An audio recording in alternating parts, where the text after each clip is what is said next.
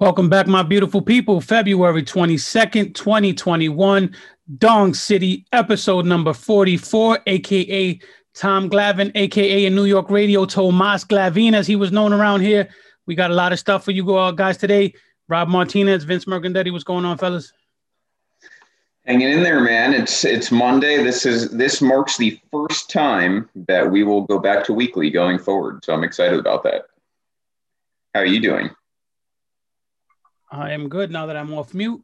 Things are well. Can't complain. Busy as hell. Tax season. I have my Ken Griffey Jr. shirt. I had to rock the chains, full Griffey gear, backwards hat. I'm I'm I'm all Griffied out today. Something tells me the Mariners are in the topics, baby. oh yeah, yeah. We're gonna be getting to them. I have the major league shirt. That should be a dead giveaway as to uh, what's gonna happen at the end of this show. We have a lot to get to today, though. Um, we're going to get into a little bit of contract conversation, some COVID oh, yeah. numbers, of course, our two favorite topics, Henry, and uh, and then we've got some transactions, a lot of drama in the last two weeks, um, specifically in New York, but also now we've got some on the West Coast too. So we'll get Twitter over to fingers, that. baby. Twitter fingers turn to trigger fingers. Oh yeah, yeah. Some real, uh, real shade being thrown around. So we're gonna get to that. Let's jump right into. Oh, and then of course the second half of this show we're going to finally unveil the movie bracket. You guys yourselves voted on part of it. Um, I'm going to release the rest of it. Henry and Rob have no idea what is ranked where or what the matchups are. I'm the only one who has the, the keys to that. So uh, we'll walk through that, we'll unveil it, and then we'll post the bracket um, at the end of the show. And we have some special guests too that we'll get to that you can expect the next couple weeks. So let's start here uh, and that's with some small numbers. And we're going to jump into some big numbers. Yeah. Small numbers, of course, are the COVID numbers. And uh, Rob, why don't you give us some details on what we're looking at here as we head into spring training? Well, the first COVID uh, test results have come in uh, for spring training. Out of uh, 404,336 um, tests were taken and there were only hmm, nine, nine, players that were tested positive with four staff members. That's about a good. Was that less than one percent? Yeah, 0.3 percent. Yeah. yeah, no bubble either. Brutal. Yeah. That's, a nice, that's a nice average uh, on our side. Yeah. yeah. Well, I'm ready to skip over that. Did you have any closing thoughts, Henry? Fuck COVID. Let's go. so there we go. We're in good shape. Uh, now let's get to someone who's in even better shape, and that's Fernando Tatis Jr. Oh my goodness! So uh, this has exploded a little bit in baseball life. That is the how to evaluate this contract. Now, Henry, I remember you and I a few weeks ago when they were rumoring at a 300 plus million dollar contract, we both kind of like laughed it off and scoffed yeah. at it, and then it became a reality. So Rob, again, why don't you give us uh, the exact contract numbers? It's 14 years, 340 million with a 10 million sign-on bonus. Is that right? That's correct. Uh, in, in Spanish, it's called "ay coño." yeah. So, I mean, I think we are in agreement that this. Look, there's two ways to look at this. One is that this absolutely is a mistake by the Padres. I mean, I, this is they're basically taking on 95% of the risk here. And it, it is a lower AAV, right? Like this is the 13 year, $330 million contract that the Phillies gave Harper. I get it. It's a lower AAV than if it wasn't a 14 year deal in this case. But at the same time, it's a 14 year deal. I mean, oh. this guy is going to be 35 when the contract ends and he still has to get through his entire 20s pretty much healthy and productive to justify those numbers. It almost never it hasn't happened yet. So it's tremendous risk for the padres in exchange for like a i don't know 10 15% uh, savings on his prime years. I, I, I didn't like the deal from both perspectives. I think that this was leaving money on the table but i get it. If you can get some guaranteed money now you know, time value of money. I, I get it. Um, if I was him, I still would have probably played out, you know, my ARB years and maybe give up a year or two in that kind of extension. The, you know, Ronald Acuna, Ozzie Albies kind of extension. But you, I mean, you almost can't fault him for agreeing to this, even though he's locked in for 14 years and he gets a no trade clause, by the way. Mm-hmm. Um, so yeah, he, he controls everything in this situation we do give the Padres shit for giving out such a horrendous contract, but on the flip side, I want to give them kudos because we're always shitting on owners, we're always shitting on teams for not taking care of their own. They took care of their own. They traded for this kid, by the way. Don't forget, this was the uh, James Shields trade, right? Mm-hmm. Yep. Sorry, White Sox. Although to be fair, he's making more money than like every player on the White Sox combined. Yeah. So White Sox are kicking themselves for this one. They got a nice loaded team, but imagine that team with Tatis on it. Yeah. Um, you know, they traded for the kid. They believe in him.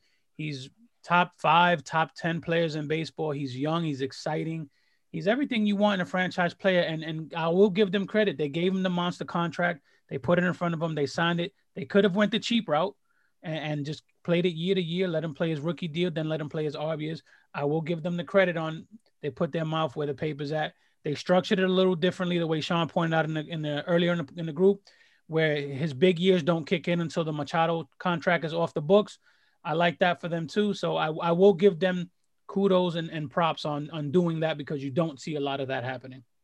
Yeah, absolutely. Uh, as pointed out in the comments, this absolutely sets up Lindor for his payday. Um, won't it's not an apples to apples thing, but it is the, by position. Yeah. Um, we, this is a lesson to anyone who's new to this show. We will call you out and also praise you. I'm going to praise Sean, our total bases counterpart, because he is correct in what he's bringing up when he uh, when he compares it to Acuna, Yeah. in that the the front end of this contract is very comparable because a lot of people shit on Ronald for for uh, getting underpaid, but the back end of this contract exists at the tune of 216 million. That's what separates the two. But to your point, Henry, and if you're listening, Dean Glover, this is where I call you out, uh, and you're not, but if you were, um, Padres are like the 21st biggest market in baseball, and they now have two 300 plus million dollar contracts. The same as the Yankees, by the way, who are the biggest market in baseball, and the same as the Dodgers, who are the second biggest market in baseball. So anyone can do this, can do this, whether they're going to or not, a different story. But the Padres are showing what you can do as a mid to small market um, by locking up Tatis for the rest of his life, because I highly doubt he's going to any sort of meaningful payday after this. And uh, and so I don't want to hear it. I mean, this is they're doing it right. The White Sox doing it a different way. The Braves doing it a different way. There are plenty of ways to skin a cat, uh, and this is one of them. So absolute kudos to the Padres organization. And if you're a small market fan, these are the expectations you should have for your franchise when it's ready to compete. I can understand having a small payroll when it's not, but when that moment, when you ring that bell, this is how it should be done.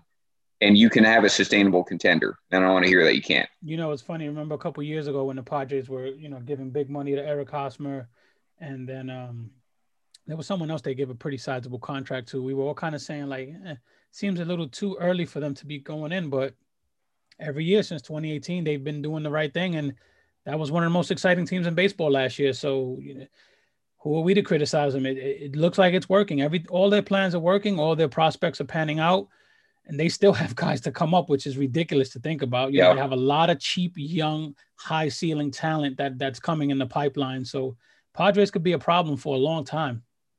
Yeah, it's um, you know, we'll we'll move on from that. We'll get to a, a player where that contract's already I- I the opposite say, way. To Chris Henry's point, he he is right. The fact that this deal is backloaded makes it a tremendous risk for the Padres because, you know, they could be handcuffed if he has a major injury or if his production just disappears. Yes, trouble. but they have figuratively and literally bought themselves a window. That's all you can ask. Um, and I don't think this is the year we'll get into playoff. We'll get into to playoff predictions on a later show, probably in about three weeks.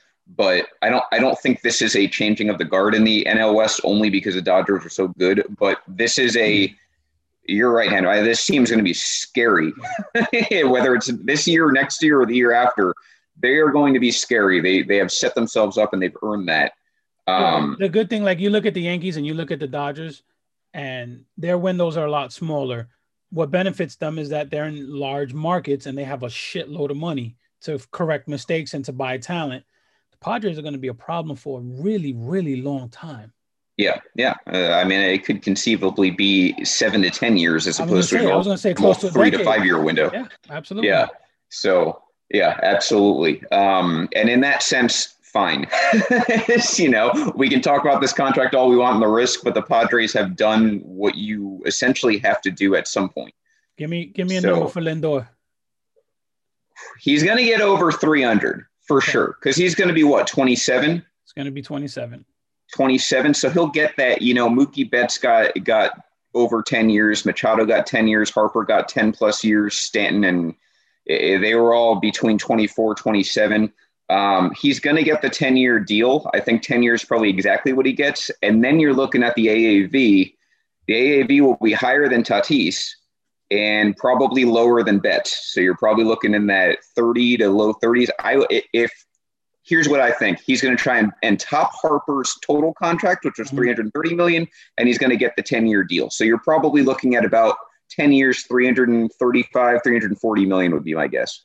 350, 10 years is where I'm going. Okay. Yeah, wouldn't, you know, I, I had Cole at Strasburg's contract, and then Strasburg got Cole's contract, and then Cole went to some level I've never seen before. I got him in three years at, at put, well, let me let me preface this by saying if the Mets don't sign him, that yeah. number could just be stupid because then you get into a bidding war with the Yankees, the Mets, the Dodgers, the teams with the deep pockets start getting into a bidding war. Tatis is sitting there possibly looking at a 40 million AAV.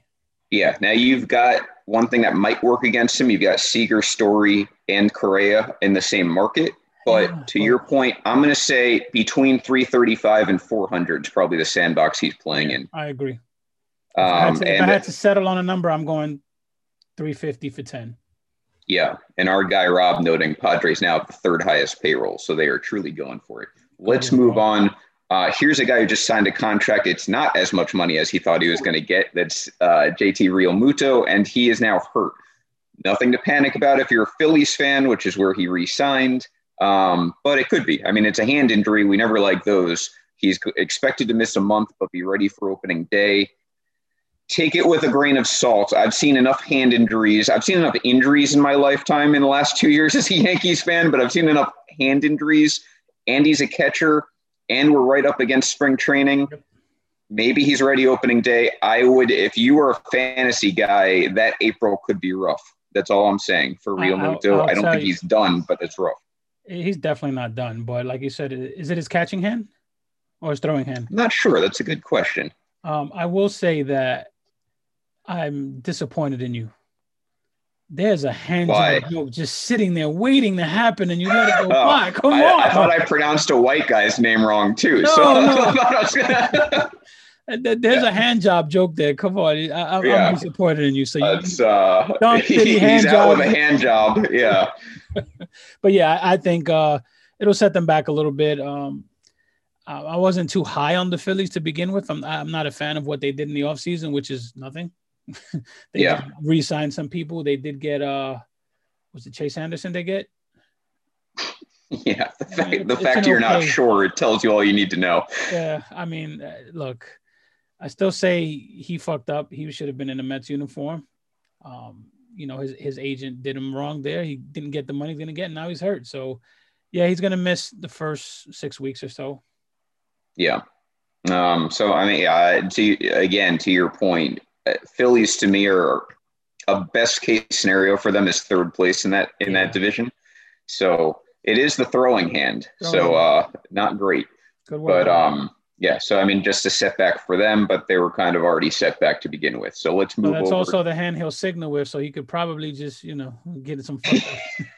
yeah, I'm sure it's going to cause some domestic issues for him as well. But it's we, uh, it's not a catching hand, so he, he should be okay. Yeah. Um, so we'll see how it goes. First, second of a of a longer term contract for a catcher. So we'll see how it works out. But um, moving over to the West Coast, two smaller deals. I was actually kind of surprised by one, but Oakland doing Oakland things. They signed Mitch Moreland and Trevor Rosenthal, who are both just the most Oakland players I could possibly think of. And I don't know why I didn't have Rosenthal going to Oakland, but it makes perfect sense.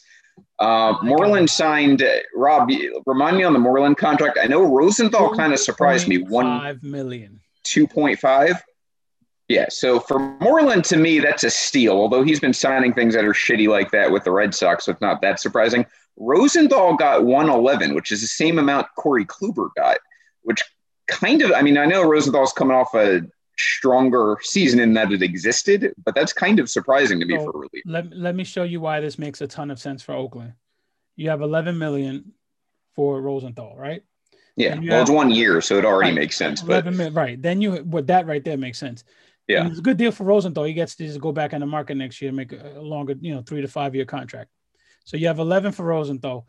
Then you have uh 2.5 for Moreland. So how much are we talking there?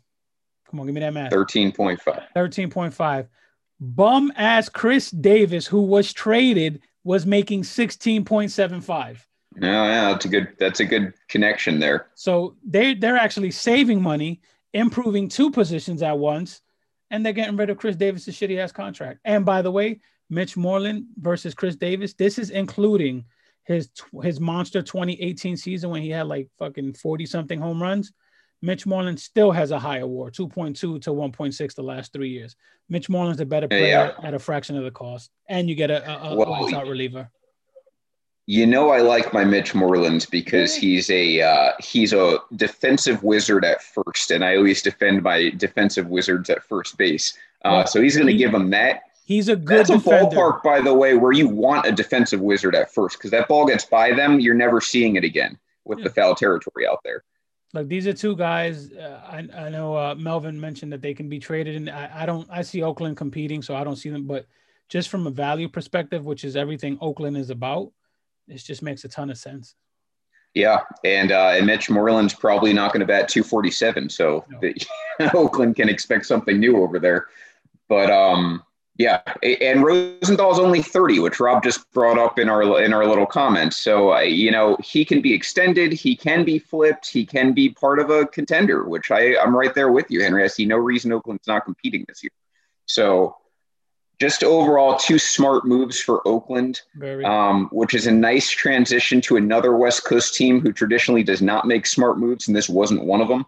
And that is Albert Pujols will officially be retiring at the end of this year. That is your boy, Henry. And Albert Pujols holds the distinct record. One of two times I have been very burned on predictions. One of them had to do with Pujols, and that was thinking that he wasn't going to uh, reach his home run milestone last year, which he did. And the other one was predicting, of course, no no hitters last year, which I took a bath on in, in uh, baseball life. But so Pujols officially retiring. His wife announced it. Leads me to believe it's his wife wife's decision. That's what we've got here. That's the, that's what you left out. His wife announced it. He didn't announce yeah. it. The team that didn't was, announce it. No, his wife announced it. Look, I'm Italian. You're Puerto Rican. We know exactly how that conversation went in the household, and it was it was not a light one. Yeah, it, it started it like way. it started like this. You know. you want to see it again, yeah. stay home. Well, yeah, look, Albert, uh, there's certain parts of your body that you need to keep intact the rest of your life, and his wife just does not want to take any more risks. You guys who who've watched Dong City know my love affair for Albert Pujols. He was one of the few players I did travel to multiple stadiums to watch.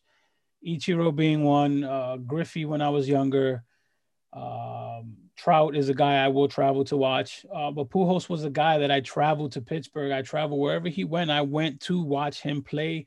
I, you know, the story of, of just missing the foul ball. Uh, mm-hmm. My uncle never let me let never let me live that down ever, ever, ever. He's like, you travel to watch him. We're here. The ball. my uncle never let me live that down. Um, but I am sad to see Pujols go.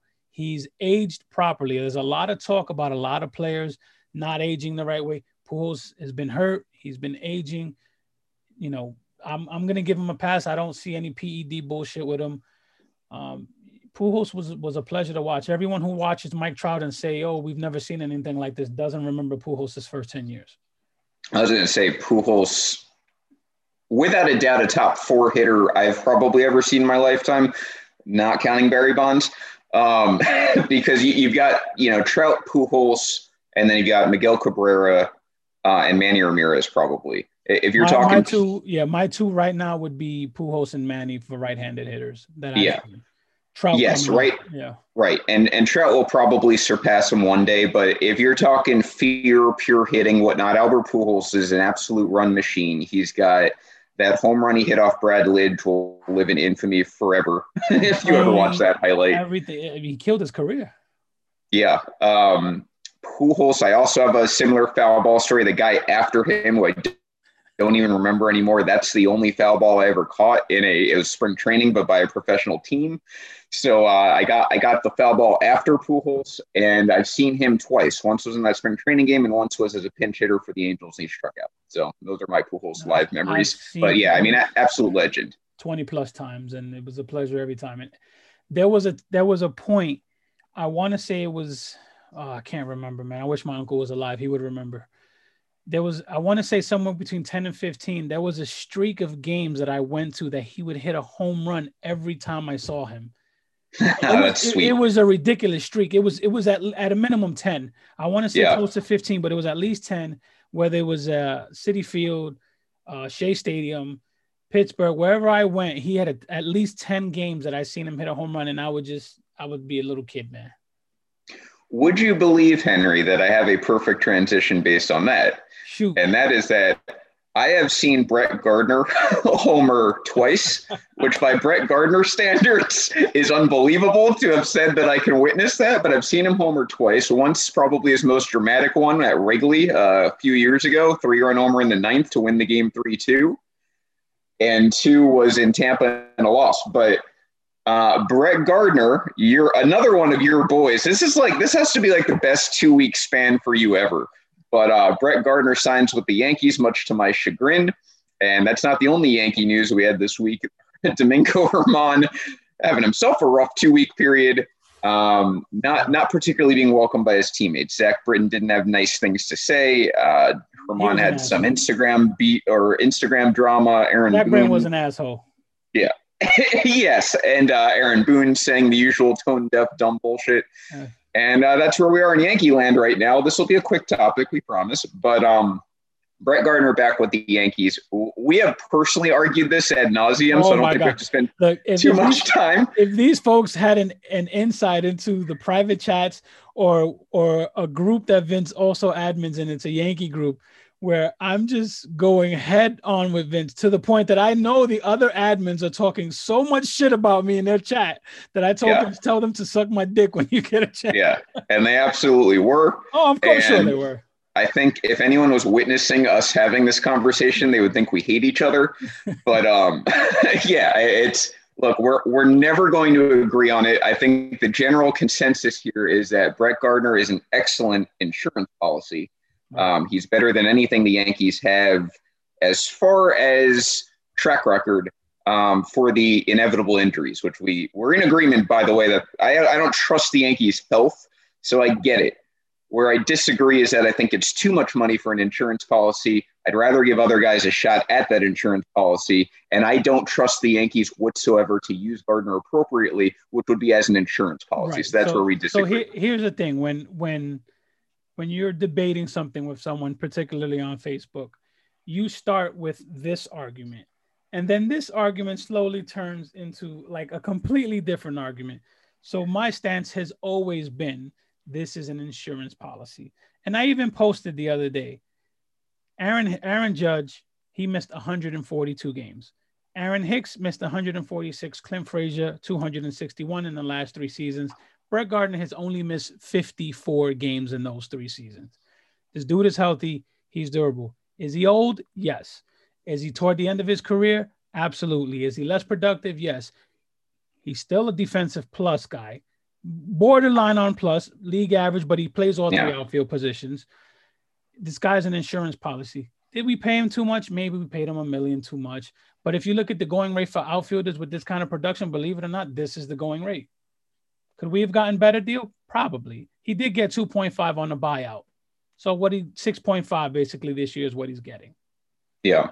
I We'll like the deal, and it's mainly because we need insurance. If you tell me Judge is going to play 140 games, if you tell me Hicks is going to play 140 games, you know what? Let let somebody let Florial come up and ride the pine and get some at bats and let him, you know, patrol the outfield. These guys always hurt.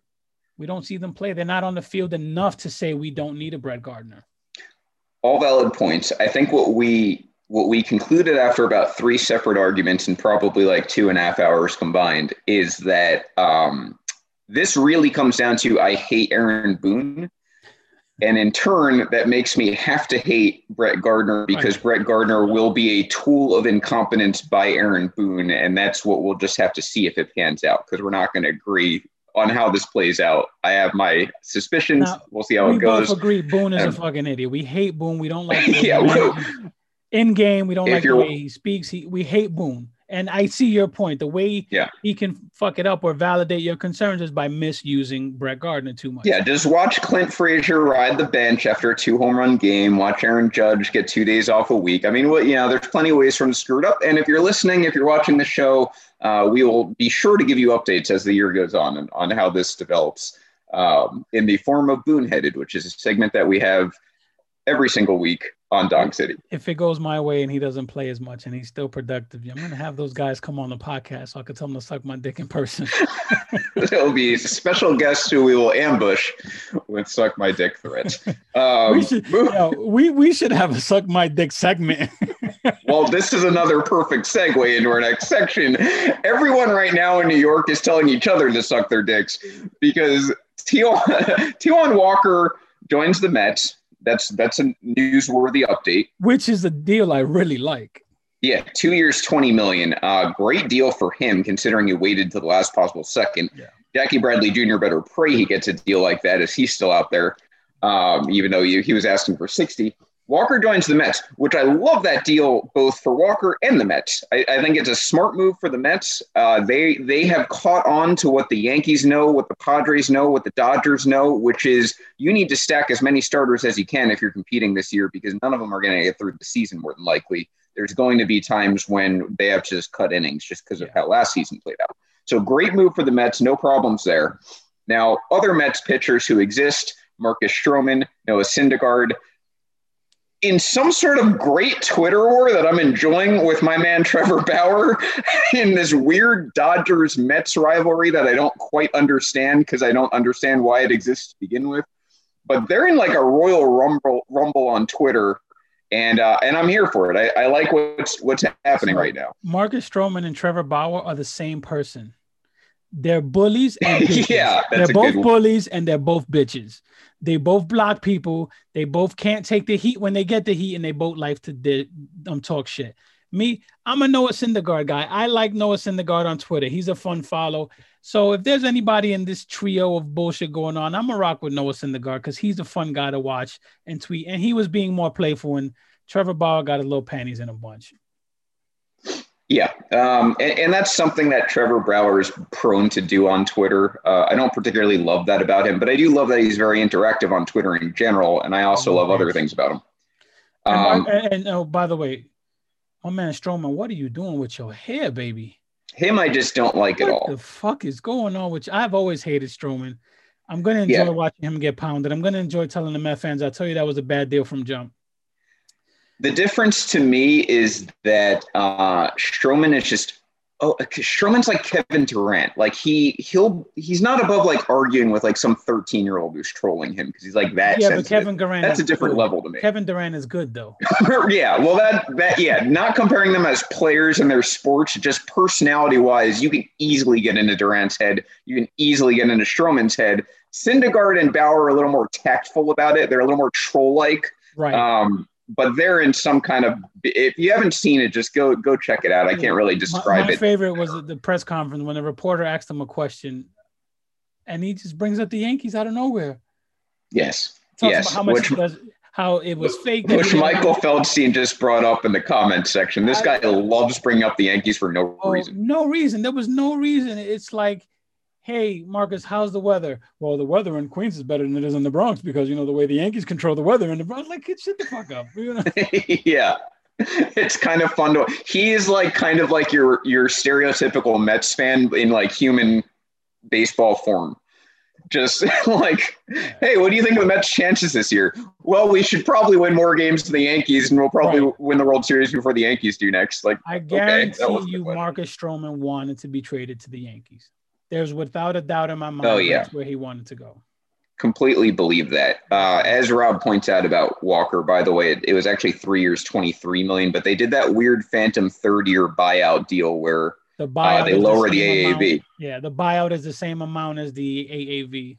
Yeah. So Smart. Again, gonna see a kudos to the Mets. Yeah, I like those deals. I, I we won't do it for another ten years, but I do like that other teams are doing it. That's Look, smart. I'm gonna say it. I said it last year. I was high on the Mets.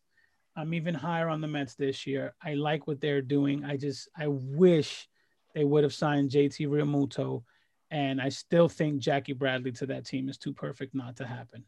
I could see JBJ, uh, and I'm not a big Romine guy, so I guess in that sense I agree on Realmuto too. But uh, can't knock the Mets have had a great, great off season. Absolutely. They didn't Outside sign as many top office. line guys. Outside of the front office and the coaches, where everyone's getting accused of sexual harassment. Well, minus all of their drama, that's very typical of the Mets and all of the dick flashing. Yeah, they've had a really good winter, even without signing all of the superstars everyone expected them to sign. So, um, anyway, so uh, uh, speaking of dick flashing, I guess let's go to our last segment here on baseball, and that is that the Mariners CEO has stepped down. We have a very nice graphic to summarize everything that he has done wrong. Um, among them, sexual harassment suits. Uh, I think he's probably gone on the racist end, the sexist end. He's done just about everything possible. Rob, if you could pull up that graphic while we talk about it. Every Capitol Hill box that needs to be, you know, anyone who went to Capitol Hill, he's checked all those boxes. Yeah, it's pretty amazing just how incompetent he has been, and in a very short span too. So, Rob, it's on you. um, big. Oh, it's disabled. Hold on, apparently. You gotta like let me on. Oh yeah, c- well, yeah. We gotta we gotta give Rob permission here. All right, go ahead, Rob. Um, this again is very Mariners like. Just they can't seem to get their shit out of purgatory of baseball, and this is just part of it. Uh, this is the COVID part, Rob. We got to get to the uh, your other tab over here. Yeah, he's only had all time to work on this. Fucking Rob. There we go. In case you wanted a. Oh, Mike Pence with the fly. There, oh, thought we had it for a second here. Um, Our producer. Anyway, as Rob- producer. as Rob gets to this, yeah, on thin ice, we should add that the. Uh, I mean, this is this is what the Mariners do. Look, you know, they this don't guy- seem to figure it out. Yeah, he he didn't even go on. I thought it was a, a press conference with with you know uh, the media, and it wasn't. It was like you know bullshit chat room, and someone recorded the Zoom, and he was just talking all this shit about how they manipulate service time. Um, you know, they offered Jarred Kelenic a six year deal, which he turned down, and then they subsequently send him down the next day to manipulate his service time, which was a really shitty thing to do, by the way. Yeah, and to acknowledge it and admit it, it's like that's Yeah. another level. There we go. There we go. So yeah, so over the 45 minute chat. I mean, that's not that long of a chat. Yeah, you think someone would have called him and been like, dude, shut the fuck up. Kevin Mather disparages a Japanese player for not learning English, which is like already just totally tone deaf. Uh, and the Mariners have such a great relationship with Japanese players being in Seattle, and he still manages to screw that up. And then also, obviously, belittles a star prospect from the Dominican for his language skills. So I think there's a little more smoke to that fire when you have two different players from two different countries now um, that he's got issues with their English. Uh, service time manipulation, which we talked about. I mean, look, every team does it. That's not exclusive to the Mariners. You don't admit it, especially as a CEO. That just that's not like what you're not currying favor in the future with any sort of contract extensions.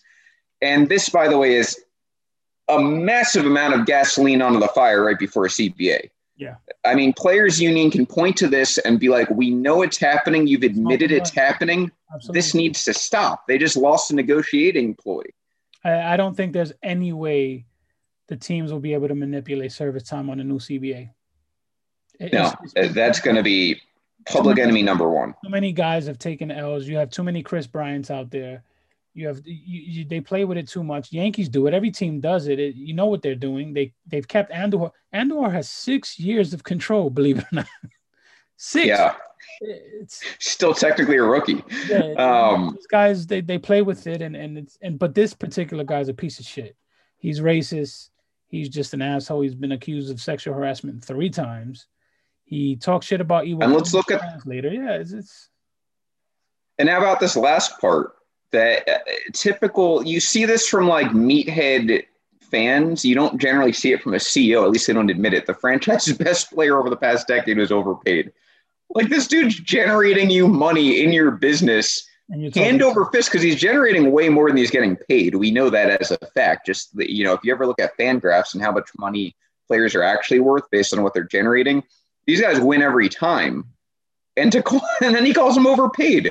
Like, dude, you have you have capitalized in capitalism more than like 99.9% of the world, and you're calling players overpaid. It just it makes well, no sense. We know he's a racist, but do we know if he was talking about Cano or King Felix?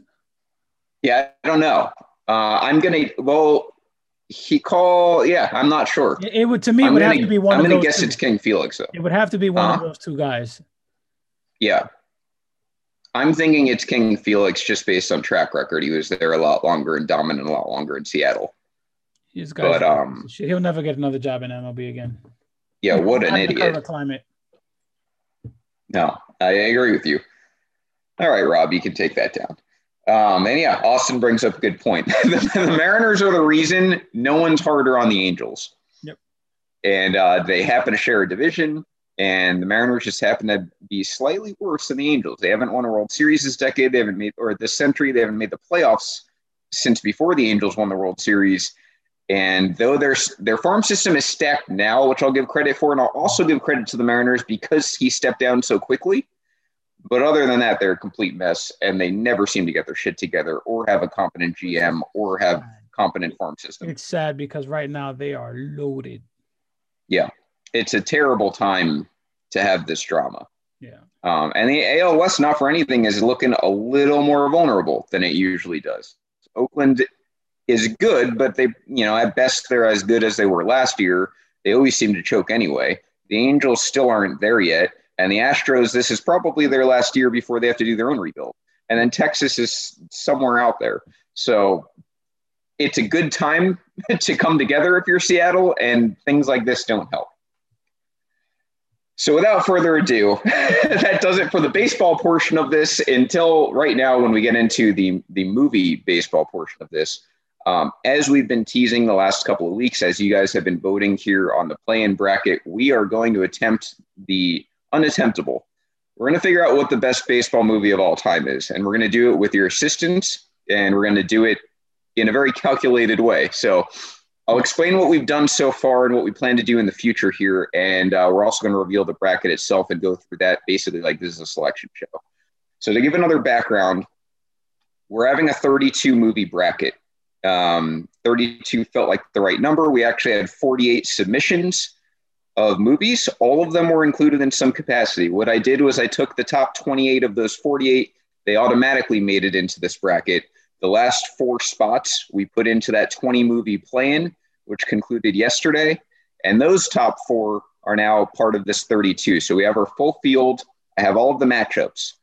Rob and Henry, the way the matchups were created, and for anyone listening, so you know how fair it is, matchups were based on seeding, and seeding was based on Rotten Tomatoes fan evaluations. So the fan rating decided the rankings. If there was a tie in the fan rating, which happened more than once, then the critic rating was the tiebreaker, of which no one had identical for both. So that's how the seedings are based. What's the average age of these photos? Well, it's Rotten Tomatoes. So it could be any. That's why I did Rotten Tomatoes as opposed to like any specific website because it's presumably a pretty even demographic. Um, and I liked the the professionals essentially breaking up ties from the fans. But that's how it was decided. So the best movies here may not necessarily be like the most popular ones, which I kind of like because it makes the matchups a little bit better.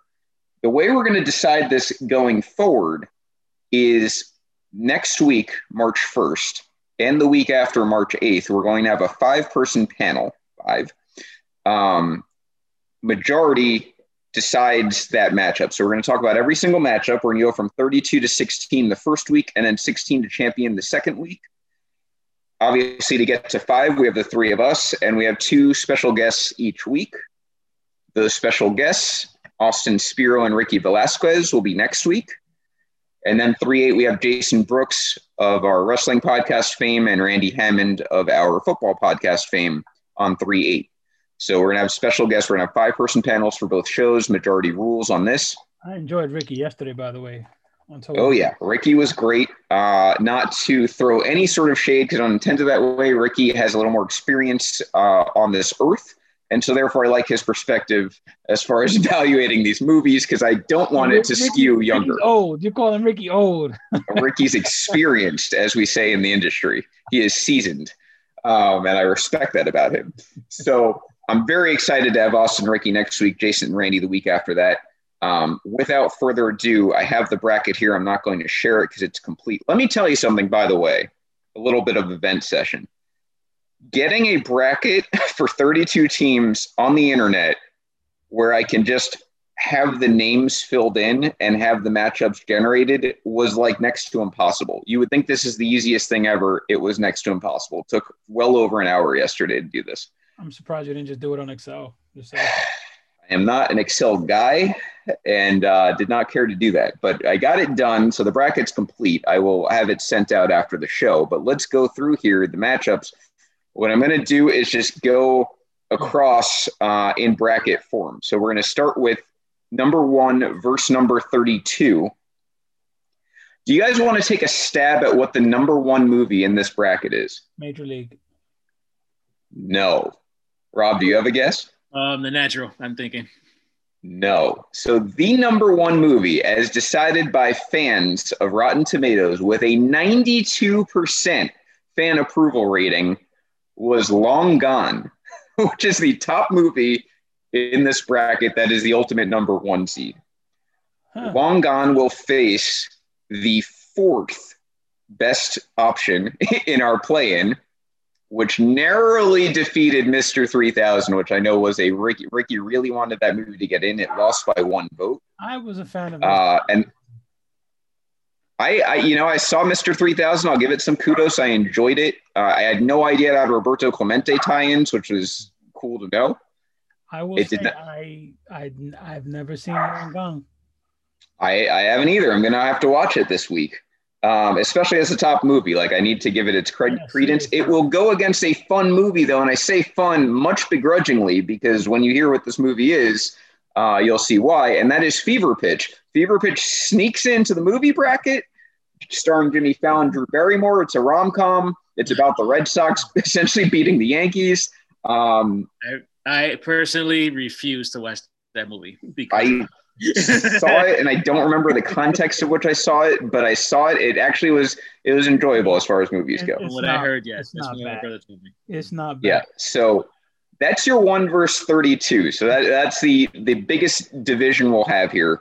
Um, moving down, joining them in that bracket is the 16 verse 17 matchup, which this one uh, one one classic and one that is actually very highly rated, which I didn't expect. Also a classic, but much older. So we have number 16 for Love of the Game. We've all heard of that. One of the one of the more popular ones, I would say. And it's going up against number 17. So this is the closest matchup. Take me out to the ball game. And I think that personally is going to be a pretty tough matchup. Mm, I think for the love of the game, got it. yeah. The love- Interestingly, for Love of the Game was a 75 Rotten Tomatoes. Take Me Out to the Ball Game was a 70, just to give you an idea as to how close that was. Take Me Out to the Ball Game's critic score was a 93, That Which means was- I'm definitely not gonna like it. which was really high. Um, yeah, we'll get to some other ones that were that high, but that's so that's going to be the matchup. I'm very curious. Take Me Out to the Ball Game's older, so I'm glad that Ricky's joining us next week uh, to discuss that with us. Take me out to the ball game is like what the 50s, the 60s. Frank Sinatra. It sounds like the 50s or 60s. So maybe even Yeah. yeah, it's got to be the 50s then. Mm, Frank Sinatra. I, I'm guessing the 50s. I haven't looked yet, but um, Gene Kelly, Frank Sinatra. Yeah. yeah. My guess is the 50s. mm. so winner of those two are going to face each other in the next round. Below these- that in the bracket, Were these critics old white men? Gotta I'm gonna I'm gonna guess that the majority of movie critics in general are old white men. Yeah, that's what. Um, you'd be surprised though. It's not. It's not entirely uh, like that though. There were some. There's some. There's some boppers in here. okay. This next one, coming in at the eight overall seed, 42. Mhm. Recent Jackie Robinson story. Hell of a It's gonna movie. go. It's gonna go against the 25 seed, Million Dollar Arm, which was fun. the I really enjoyed which was that the story of two Indian players, I believe, who got major league contracts. That movie was underrated. That movie is really good. Yeah.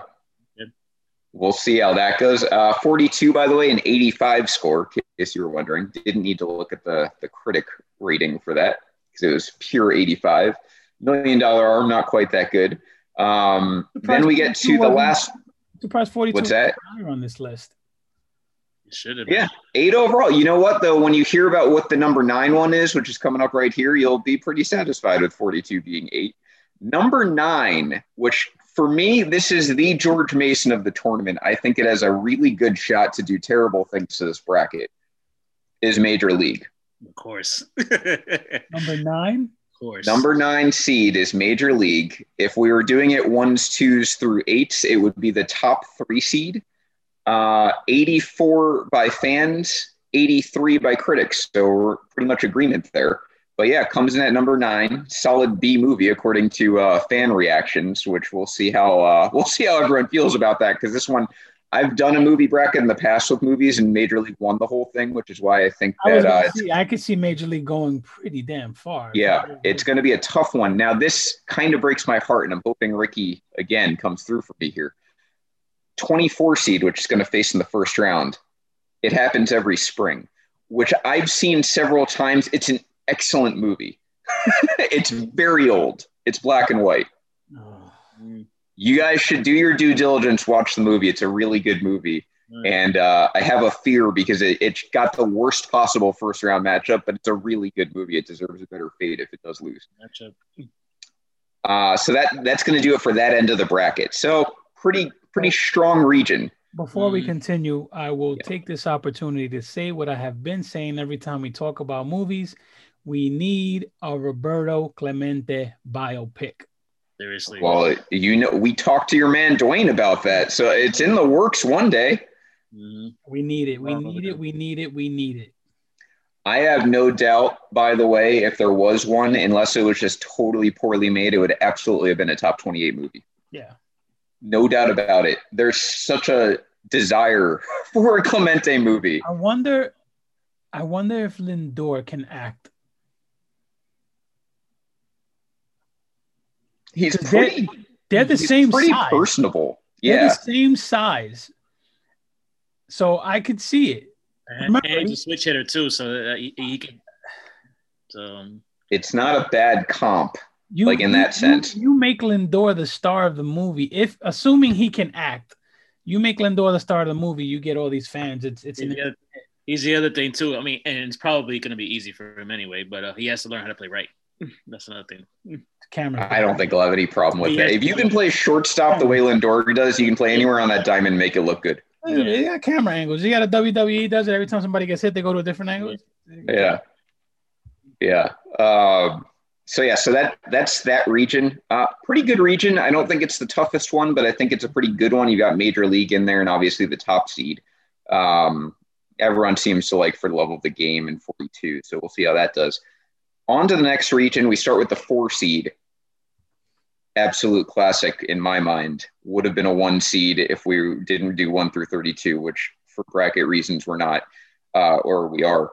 Sandlot, number four Okay. Of course. strongest movie in this region, and it's going up against the play-in winner, which to me is another dark horse here, but it's going up against Sandlot, and that's Major League Two. Ooh. Nah, I think the Sandlot got that easily. For my Yeah. money, Major League Two is as good as Major League One, but I think that's a strong take. Before we can, did everyone's hero make it? Everyone's hero, I don't think did. Oh yeah, no, it no, yeah, it did. Sorry, didn't mean to get your hopes up. That movie it was so underrated. It's an animated movie about Babe Ruth's bat. Yes, is awesome. I me and my son watched it about over a hundred times when he was younger, so it has a place in my heart. But that movie is the shit. If you have kids, everyone's hero, go watch it. All right, I will say this: there are three movies specifically about the Yankees that made it into this tournament, uh, not counting the one Frank Sinatra stars in. If you count a New Yorker as uh, as Yankee related, but there are three specific movies about the Yankees. That's not one of them, though. Um, so Sandlot versus Major League Two. That's your four versus twenty nine. Number thirteen, another movie I'm going to have to brush up on. Sugar coming in at a solid 13. It was the top of the four seeds. Sugar, let me tell you something, has a 92 critic score. But that's more That's of a, a- documentary. It, it made the tourney. It It's got submissions too. Yeah. Uh, that's going to go up against the perfect game, which I didn't know much about, and then I researched. It got panned by critics, but as a better fan score. Um, pretty interesting. pretty pretty in, interesting plot. What's that? Have you seen Sugar? No, You you you're gonna like it. I'm gonna have to. I already told Melanie that this weekend I'm just watching baseball movies, and uh, this particular matchup I want to watch both if I can. So because it's a very intriguing 13 verse 20 for me, I want to be. prepared You'll hate the minor leagues even more after watching. Uh, very difficult. Um, number five, same same region, the Natural, another heavy hitter. This would have been the top two seed. The Natural had an 88 score by fans, um, and it's going up against number 28, Soul of the Game. Mm. So I don't think I think I know which way that matchup's going to go, but we'll you never know. So uh, Natural, Man, I, the match I've seen, but so the Yeah. game I haven't seen. yeah. Uh, your number 12. A s- specific editor's note on this one: Bad News Bears, but the older version, so not Billy Bob, but the original. the good one. Bad, yes, exa- exactly. That's how it was decided. I took the better of the Bad News Bears. How about this? The highest critic score of the entire bracket, old school Bear News Bears, 97 by critics, 80 by fans, which is why it's the 12 seed, 97 by critics. It won a tiebreaker over Sugar, which was also an 80 and was a 92 by critics. So those are two very acclaimed movies that come in as in the same uh, region here as 13 and and 12 seeds. Hmm. Go, going up against Hardball, number 21. Hardball's good. That was good. So that's your left side of the bracket. Again, That's gonna be Pretty- a tough matchup. Mm-hmm. yeah, I, I would say so. Um, and again, you've got the natural in here. You've got Bad News Bears. You've got Sandlot, Major League Two. This is a pretty good region too. Moving across the diamond here, we get to the uh, bottom half of the opposite side of the region. Your number three overall movie would have been a one seed, 89 by fans, 93 by critics. One of your Yankee movies, Pride of the Yankees. Good movie. Yep movie.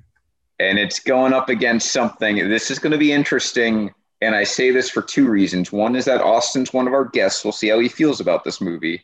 And two is that this uh, was one of the play in movies to make it coming in at the 30 seed, but it's got a little nostalgic fan base with people my age Angels in the Outfield. So Mm. That's an that's an upset in the making.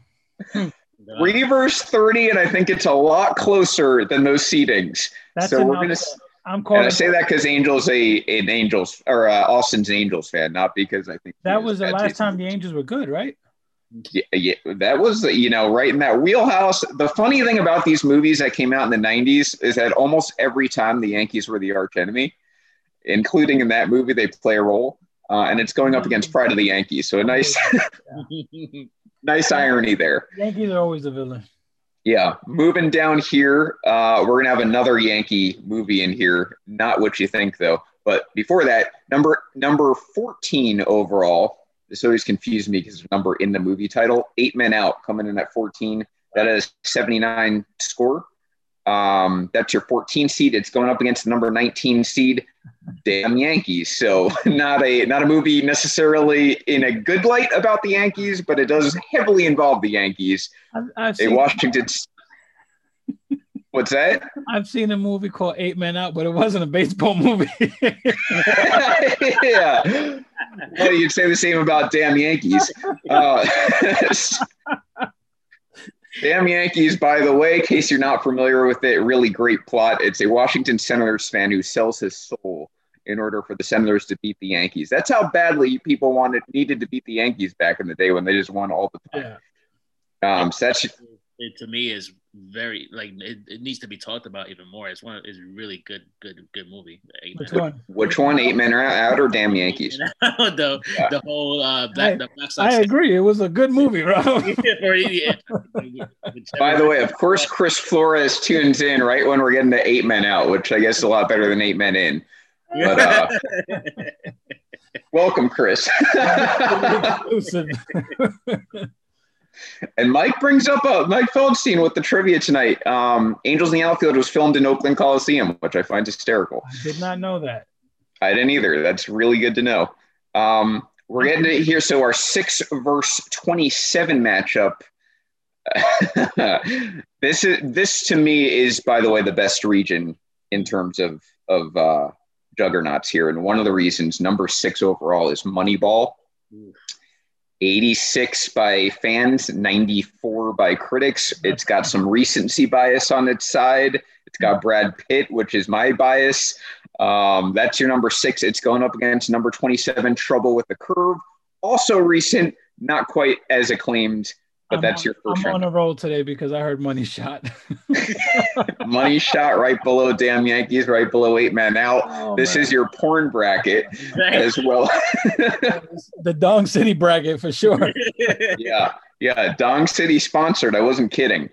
Um, you got trouble with the curve 27, and then finishing out this region is Bull Durham number 11. Bull Durham number 11 might have been one of the biggest surprises to me. Yeah, raging Bull Durham. Um, an is the 82 porn overall. bracket, bro. I'm telling you.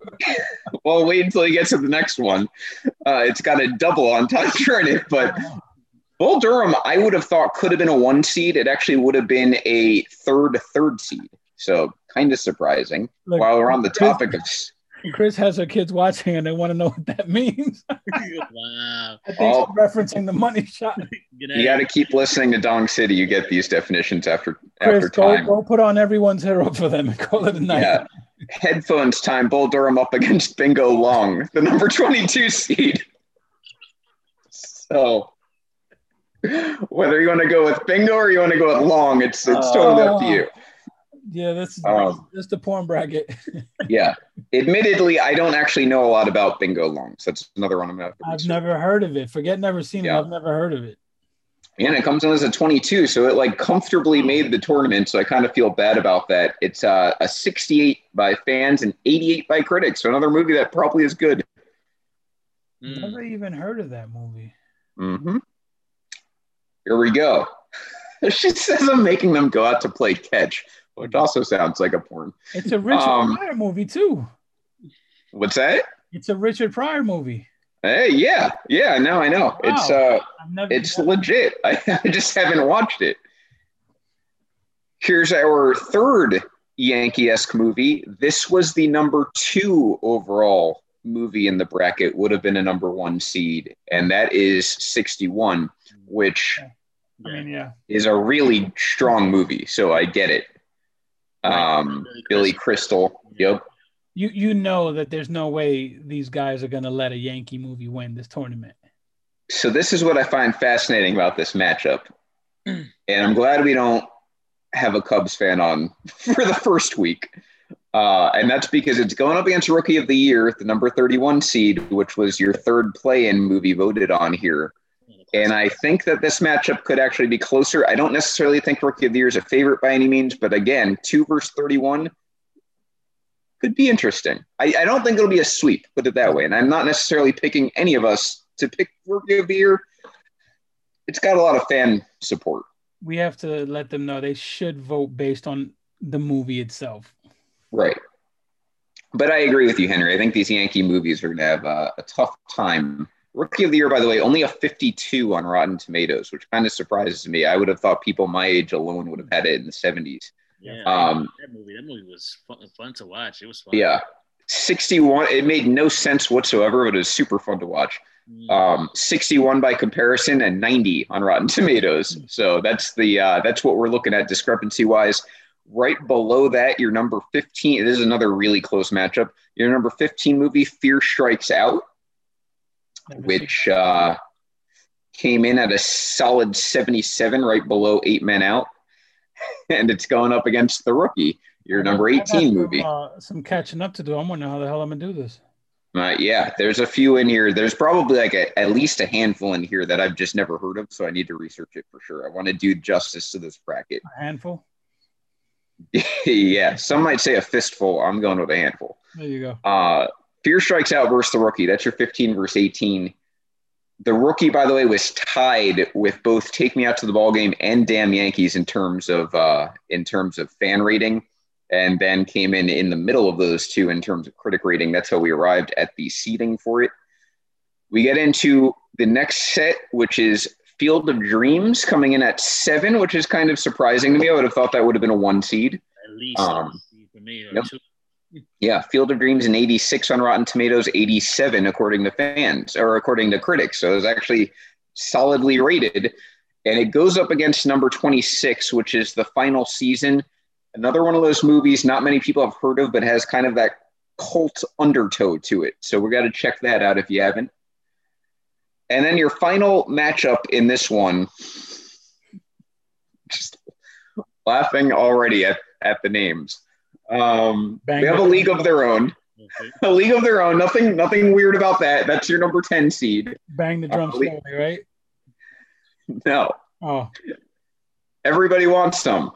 Um, is, is your uh, is your twenty three? Although to be fair, that's the no. That is really the name of the movie. Everybody wants some. 68, 87 was their was the combo. It actually tied with it. Happens every spring and never bingo long. Never heard of it. Yeah, gonna have to look into everybody wants them, but it's going on. The League of Their Own, I think, is gonna have another big following, um, and it really kind of crushes me that if it wins, it's probably going up against Field of Dreams in the second round. So we'll see how that goes. Um, but yeah, so those are in MLB, by the way, the M- the Field of Dreams game. yeah, yep. Good point. I want. I don't think they make customized bats in Iowa, which kind of pisses me off because I wanted one. I've got one from Cooperstown. I got one from Louisville Slugger Museum. I wanted one from Field of Dreams. Doesn't look like it exists, so I have a problem with that. Um, but those are your matchups. So that is the entire bracket. Your number one seeds as a recap. You were scaring me because I didn't think I didn't hear you say a league of their own yet, and I was like, "Don't tell me that didn't make it." Saving saving one of the best for last in my book. I was feeling Um, way with Field of Dreams too. I was like, I haven't seen heard Field of Dreams yet. So yeah, they they were there. Your uh, your 90 plus rankings were Long Gone, 61, Pride of the Yankees. Those are your top three seeds. Or I'm sorry, just Long Gone and 61, the only two to break 90. Pride of the Yankees had an 89, along with Sandlot. So those were your top one seeds. The movies that just made it in again by play-in: Major League Two, Angels in the Outfield, Rookie of the Year, and. Fever Pitch.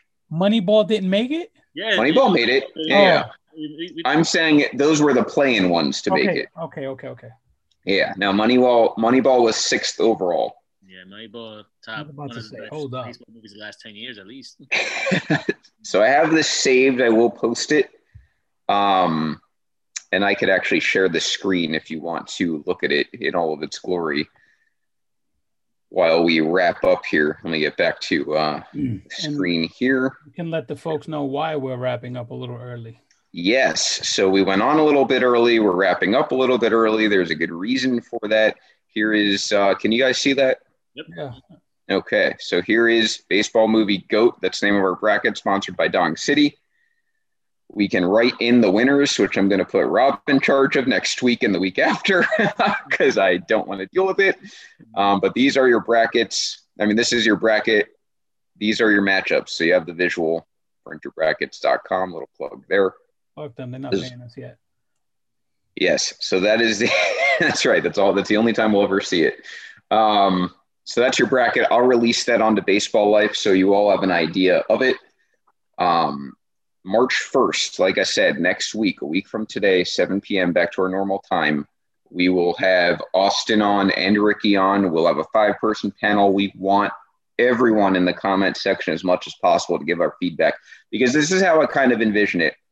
I don't expect the five of us to have seen every single movie recently and have every single knowledge about it. So when it comes to movies like Bingo Long, um, we want fan interaction because you guys can push the tides in my mind. You can convince me at least if you feel really strongly about a movie, we're going to take that, you know, we're going to take that to heart. So plead your cases, make your cases for these movies. We want that kind of uh, contribution. We'll have the five person panel. We'll have votes. It's going to be very organized. We're going to go from 32 to 16 because that's going to be 16 matchups in a week, which I think will be plenty. Yeah. And then after that, we'll get to the championship, which is an additional 12 matchups um, to decide the champion. So in advance, we thank Austin and Ricky for joining us next week. Two new guests to Dong City, and then Jason and Randy. Jason also a new guest to Dong City, so we're uh, we're mixing it up. And then down the road, just so you guys know, um, March 15th, I fully anticipate more than likely our playoff prediction show. I think that'll be a good time into spring training. And uh, we'll make our divisional picks and, and stuff like that, and probably have guests for that like we did last year. So a lot to come here in March. And we want some um, new guests. So if you guys, you know, you want to be a guest, reach out to one of us. You know, just let us know. Hey, I'd like to be on the show. Talk about my team. Talk about my division you know, we want yeah. to switch it up a little bit. If you guys want to, you're very interactive in the comment section. Don't be shy. Show your face on camera.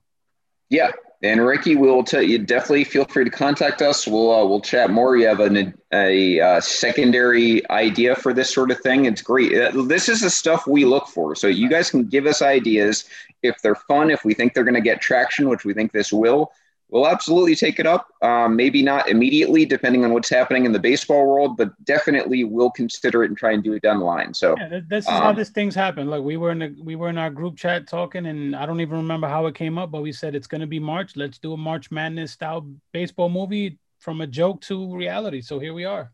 Yeah, absolutely. And speaking of big things and, and new ideas, with the reason we went on 15 minutes early is so we can make sure we were off by eight o'clock.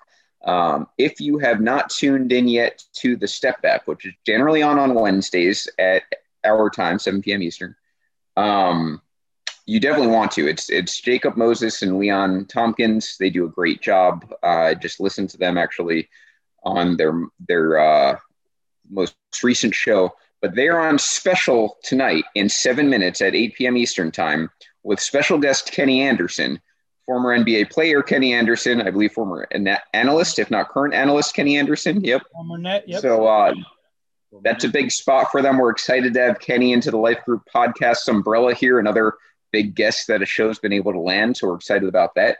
Um, but definitely tune in, give those guys your support. Um, ask Kenny some questions. Don't let him off the hook too easy. But they're coming on here at eight o'clock. My Knicks Normally, fans, let him know the Knicks run tri-state area. That's right. Yeah, we don't need any sort of Brooklyn truthers coming in. I know. Yeah, they've got three three future Hall of Famers. Blah blah blah. Uh, first place, whatever. No one cares. Knicks are the Knicks run that town. Um, but yeah, so they're coming on at eight o'clock. So definitely tune into that. We're excited for them. And um, usually Tuesdays the Audible as well. So if you're going to tune in tomorrow, hear Randy and Matt discuss football. It is their off season now, so we're hoping to get some of those football fans back for baseball season. That's how that works. We like to share you guys. But next week, like I said, we kick it off. baseball bracket. The entire show will be about movies and baseball, two of my favorite things. Yep. Yep. So join us next week um, and stay tuned for the step back coming up in six minutes right here on uh, in the life groups. You'll tune in in Ball is Life. They'll be live there. Jacob and Leon with Kenny Anderson. This has been Dong City. We will see you guys next week. Dong City, bitches.